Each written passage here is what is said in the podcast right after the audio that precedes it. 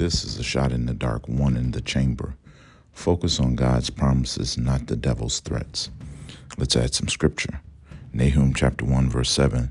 The Lord is good, a refuge in times of trouble. He cares for those who trust in him.